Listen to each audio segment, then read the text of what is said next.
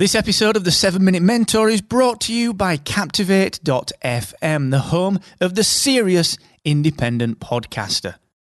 With a unique toolkit dedicated to helping you to grow and monetize your podcast audience, you should get started today and take seven days on us for free at Captivate.fm. The 7 Minute Mentor. Build your business in just 7 minutes per day. Brought to you by Excellence Expected, where entrepreneurs come to excel.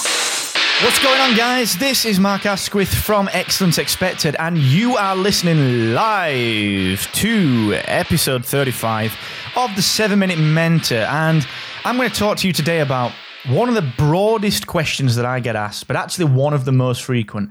I often, often get asked from people pre start and super early stage Mark, what do I need to do to make sure that my business is successful? And what a broad question that is. So, I'm going to give my slant on it, my view on it, my opinion on it in this session. And you know what I'm going to do now. I'm going to remind you that this Friday, just like every Friday, I'm going to be live giving away some free coaching. Excellence expected.com forward slash free coaching. You can come and join me for one hour this Friday and we'll solve your biggest business problem.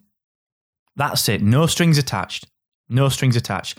And don't forget, if you've missed any part of the seven minute mentor, anything at all, if you want to go back and listen to how many calls to action should I put in my email list, why it's better to get it released than it is to get it perfect, what SEO is and why it's so vital, how often you should be creating new content, five telltale signs of a terrible client, and all sorts of other amazing content, head to excellence expected.com forward slash seven.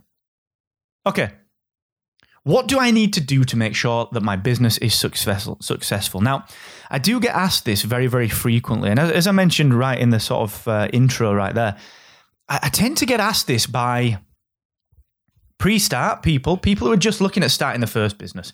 I tend to get asked this by people who are perhaps, you know, maybe up to a year in and, and, and they're not quite seeing the revenue that they expected or that they projected. They've perhaps been doing it a couple of years and they're a little bit disenchanted by the business and so on and so forth. So I do get asked this quite a lot. And the ultimate answer is that there's not one thing that you can do to make sure that your business is successful. That's the sad truth is that no one can give you the silver bullet. But the longer that you do it, the more seasoned you become in business, the more that you realize that that's all right. It's quite fine. It's completely fine, in fact, to not know the answer to that. Because the way that I approach it in my own mind is that, well, why did you set the business up? Why did you set the business up? Very often it's because you've got a specific skill set and you want to work towards using that skill set in a way that you enjoy and in a way that is on your terms. And I wrote a piece a while ago, a 10,000 word blog post, which is Startup Truths, Hard Truths of Starting Your Own Business.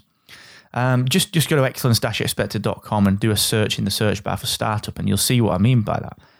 And within that piece, I talk about some really specifics about what it's like to start up the first couple of years of business, some of the myths, some of the misconceptions. For example, you think you're going to be your own boss, but actually, the more clients and customers you get, actually, you just become more accountable to more people instead of one boss.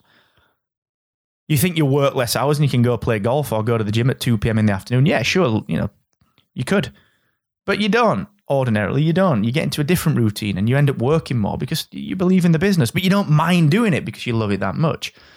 So, the reason that I mentioned that is that to answer the question, what do I need to do to make sure that my business is successful? I believe that we should always look backwards. We should always look back and say, why did I start this business?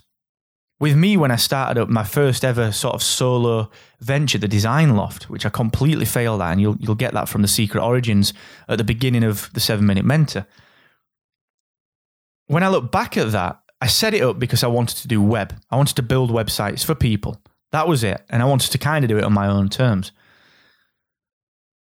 And I failed because I stopped seeing that. I failed because actually, no, if you think about it, no one ever says, if my mum says to me, Mark, why do you want to set your own business up? I never say, well, it's to be unhappy and work too many hours and be accountable to people that I don't really get along with. I picked the wrong clients, you picked the wrong kind of projects. And to be successful, you've always got to have an eye on why you started. Have the eye on why you started. And if you can say two years in that why you started is still the same, so I started to enjoy this. I started it because I wanted to work with these types of people on these kind of projects. If you're not doing that, then ultimately your business won't be a success. Financially, you might be doing all right, but it won't last because you know to true to yourself that you're not going to do that. The money will go. You are not going to constantly be happy being like that. So, in order for your business to be successful, you've got to remember why you started doing it and why you continue to do it. And you've got to measure what you're doing today against that why. And sure, look, we're going to talk and we have talked on the seven minute mentor about tactics that you can use to build your business. And yeah, you need revenue. You've got to be financially secure. You've got to have a good client or customer base. You've got to have the recurring money coming in. You know, all of these things are measures of success. But ultimately, unless you are happy, unless you're doing what you want to do for the same reason that you wanted to do it when you started the business up, none of these other things will come. Or they'll certainly be more of a struggle to find. So stick to that. Always, every month, every two months, look back and say, Am I am I actually doing what I want to do? Because that is the true measure of success. It was Einstein, I think, that said, if you wake up in the morning and for the rest of the day, do what you enjoy, you'll never work a day in your life. And that's paraphrasing, of course. But that's the version of success that I think everyone who sets their own business up wants to achieve. It's not ultimately about the cash because we all want and need different levels of cash. Some of us might want 10 grand a month to live on. Some of us might want a million quid per month to live on. There are different measures of success, but ultimately we all want to be happy. So look back. That's my advice to you to measure your success today look back at why you started doing what you were doing and assess am I truly doing what makes me happy? And if you can say yes to that, then you're already a success. You don't need to worry about anything else. The rest will come. Okay? So, I hope that helps. Give me a shout if you need a hand with anything. Mark, M-A-R-K at excellence-expected.com or join me on the free coaching session, excellence-expected.com forward slash free coaching. And join the giveaway as well. I give away all sorts of entrepreneurial swag. I've got some books and some tech to give away and some excellent expected baseball caps, actually. They look fantastic. I'm a baseball cap guy. So excellence expected.com forward slash VIP. And do not forget the more you expect from yourself, the more you will excel. Catch you later.